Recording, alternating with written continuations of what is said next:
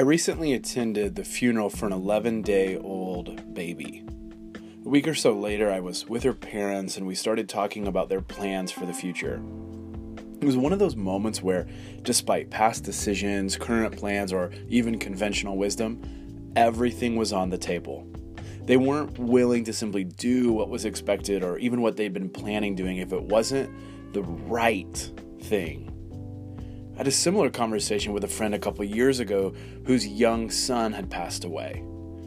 Countless questions arise from these shocking moments of grief and pain, as well as the understanding, the reality that life is too short to just keep doing what we're doing if it's not the right things.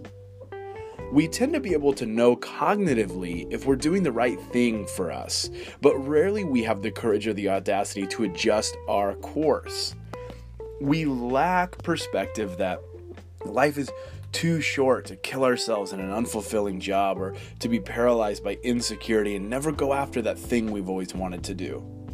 Just last week, I was sitting with a friend who told me he had started jujitsu he explained that he'd been wanting to do this for at least a couple decades, but not until he had finished his cancer treatment did he have the realization that it wasn't worth waiting for anymore. He went from a maybe someday perspective to a now perspective. I don't have the answers to the universal question of why bad things happen to good people. I don't pretend to. But what I do know is that what comes alongside grief and pain and even despair is oftentimes a fresh perspective.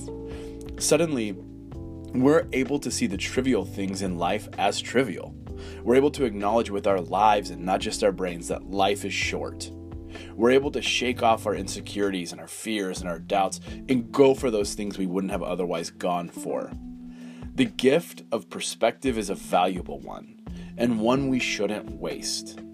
For those of us who haven't experienced the trauma in our lives that others have, but we have experienced their newfound perspective, we've also received a gift.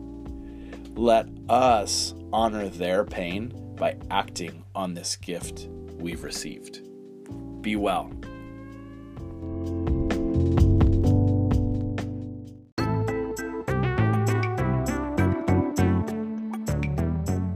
Hey, a quick reminder this episode was brought to you by our friends at Viceroy Coffee.